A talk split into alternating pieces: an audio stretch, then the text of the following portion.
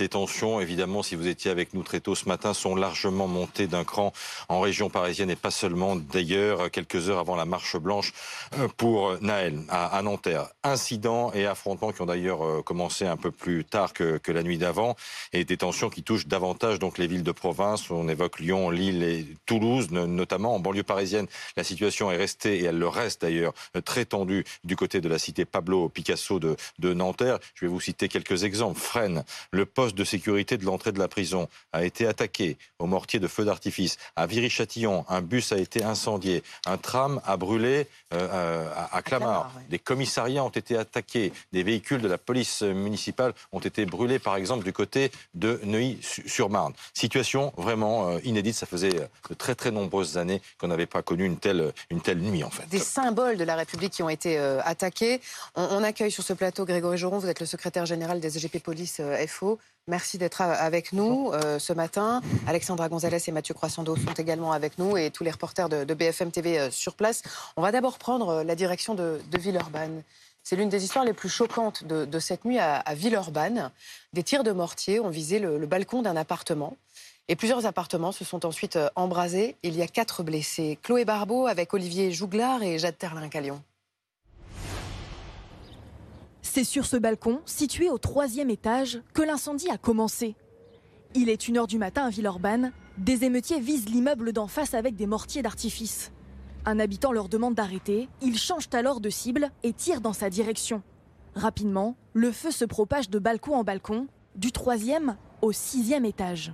Cet homme a aidé à évacuer les habitants. On a tapé pour essayer de réveiller tous les gens. Et euh, du coup, on a pu sortir euh, la plupart, tout le monde. Ça a pris très vite, on a dû vite évacuer, on ne pouvait pratiquement rien faire. Tous les gens du quartier qui sont descendus aussi pour venir nous aider, soit nous amener des habits parce que des gens en étaient partis précédemment, ou de l'eau. L'alerte est ensuite lancée. soixante-quatre pompiers sont mobilisés jusqu'à quatre heures du matin. Quatre habitants de cette banlieue lyonnaise ont été légèrement intoxiqués. Ils sont hospitalisés. Grégory Joron, est-ce que vous êtes en mesure, à l'heure où l'on parle, de dresser un premier bilan de cette, de cette nuit ? Non, euh, non, sauf à dire que l'ensemble de, de, de, de ce qu'on peut euh, savoir, c'est que, c'est que réellement, ça a été une nuit extrêmement éprouvante, extrêmement violente, euh, pour, pour l'avoir vécu en deux mille cinq. Donc ça, ça fait quand même dix-huit ans maintenant. Je pense qu'on est à peu près, malheureusement, sur la même intensité. Euh, c'est-à-dire euh, des groupes mobiles à peu près partout, qui saccagent à peu près tout ce qu'ils peuvent, qui mettent le feu euh, euh, à des symboles, mais pas que, malheureusement, oui. S'il y a des appartements.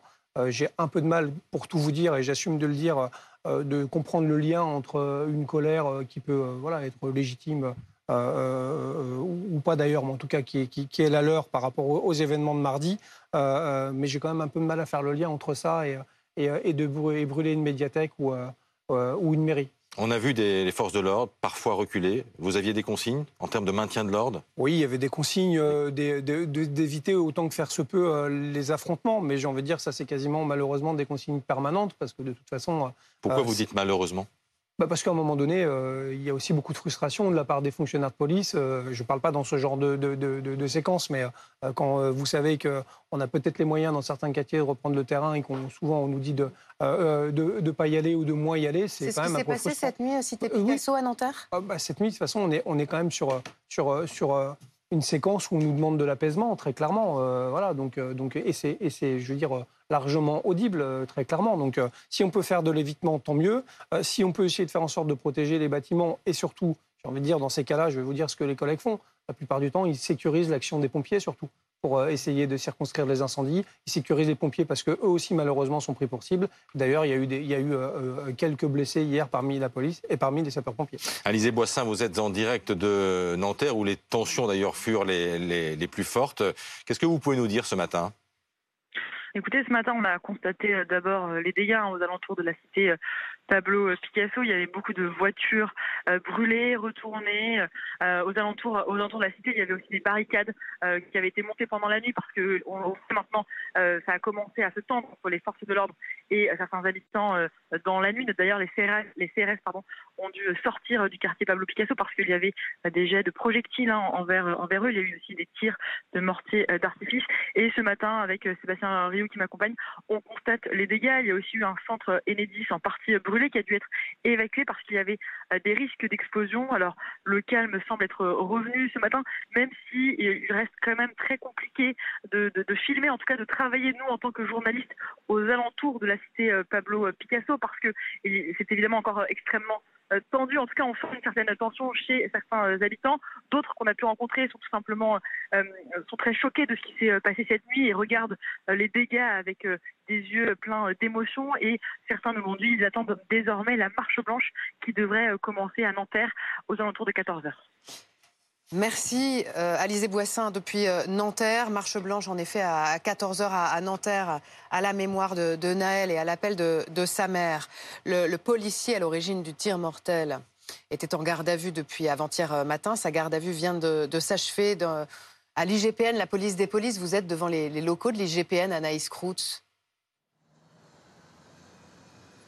Oui, exactement. Alors, sa garde à vue avait été prolongée pour permettre justement à l'I G P N de progresser sur l'enquête, de confronter plusieurs versions. Celle du policier qui évoque lors de sa garde à vue eh bien, la légitime défense. Une version qui contraste avec les preuves dont dispose la police des polices, notamment cette vidéo postée sur les réseaux sociaux où on voit le policier eh bien, tenir en joue le jeune adolescent de dix-sept ans avant de lui tirer dessus à bout portant. Alors, vous l'avez dit, sa garde à vue doit se terminer ce matin. Le parquet de Nanterre évoque l'ouverture possible d'une information judiciaire dès aujourd'hui. Il devrait certainement être déféré ici devant le, le tribunal de Nanterre, présenté à un juge d'instruction qui décidera d'une éventuelle mise en examen. S'en suivra eh bien, un passage devant le juge des libertés de la détention qui pourrait décider de sa mise en détention provisoire. Le parquet de Nanterre devrait communiquer ce matin et donner plus d'éléments sur l'avancement des investigations.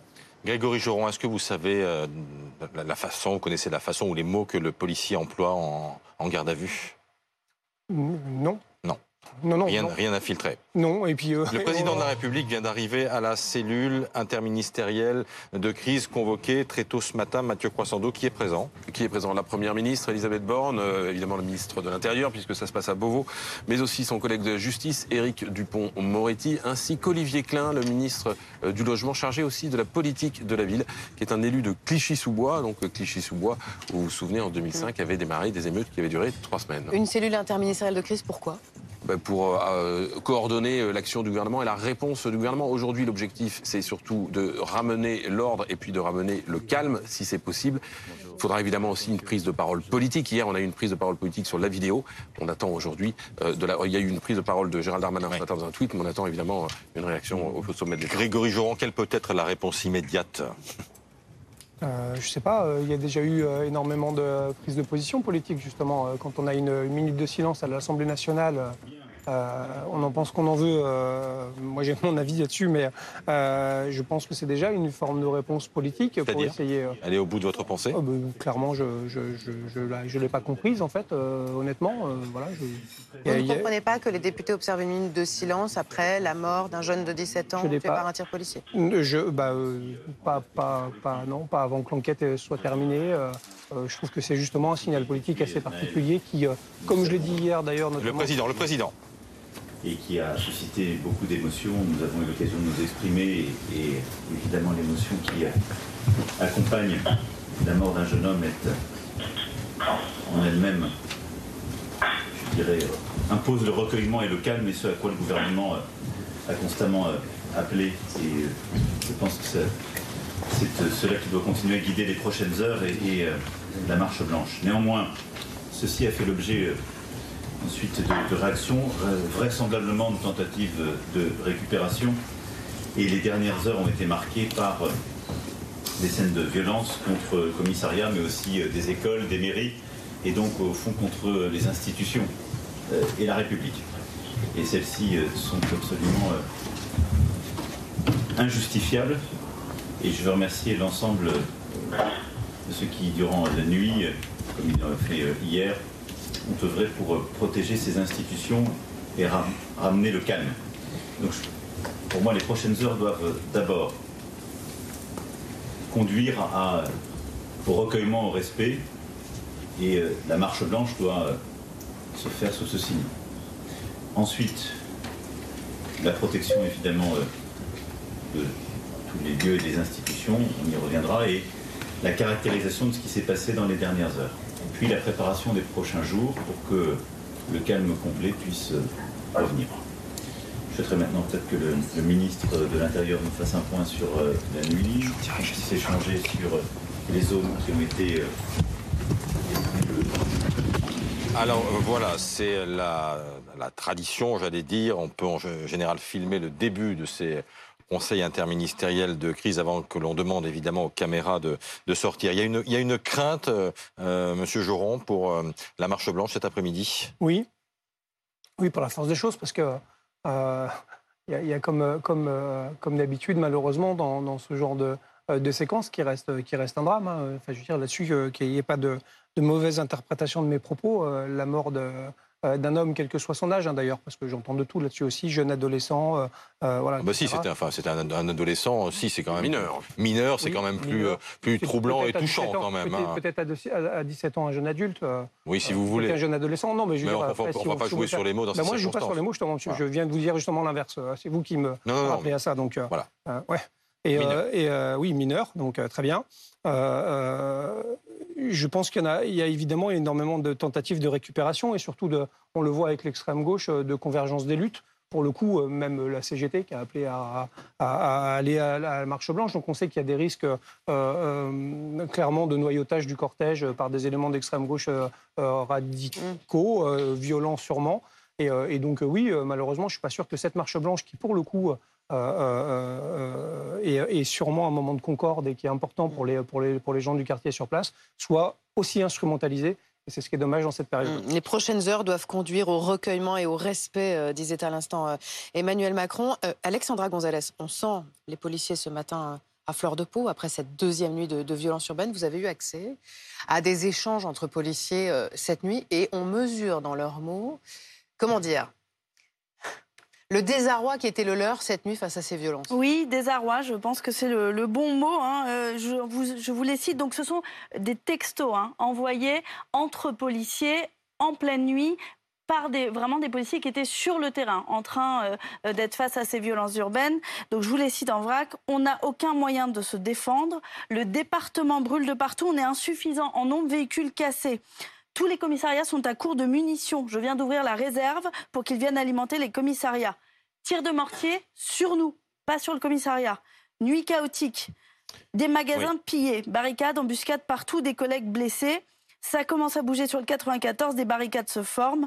Euh, voilà un peu ce que... Monsieur Jouron, c'est ce qui nous a surpris dans les images ce matin. C'est qu'on a vu des armes. Oui. Oui, mais enfin, on a aperçu des grenades. Je, personne, enfin oui, je, je, enfin, nous on n'est pas surpris. Malheureusement, on sait l'état de nos quartiers, on sait la, milita- la militarisation euh, du trafic de stupes qui gangrène justement tous les quartiers de France et forcément, euh, malheureusement, la présence d'armes, en effet, de grenades. Vous l'avez vu et ça a été, ça a été mis sur les réseaux. Euh, donc oui, c'est, c'est, c'est malheureusement euh, extrêmement inquiétant.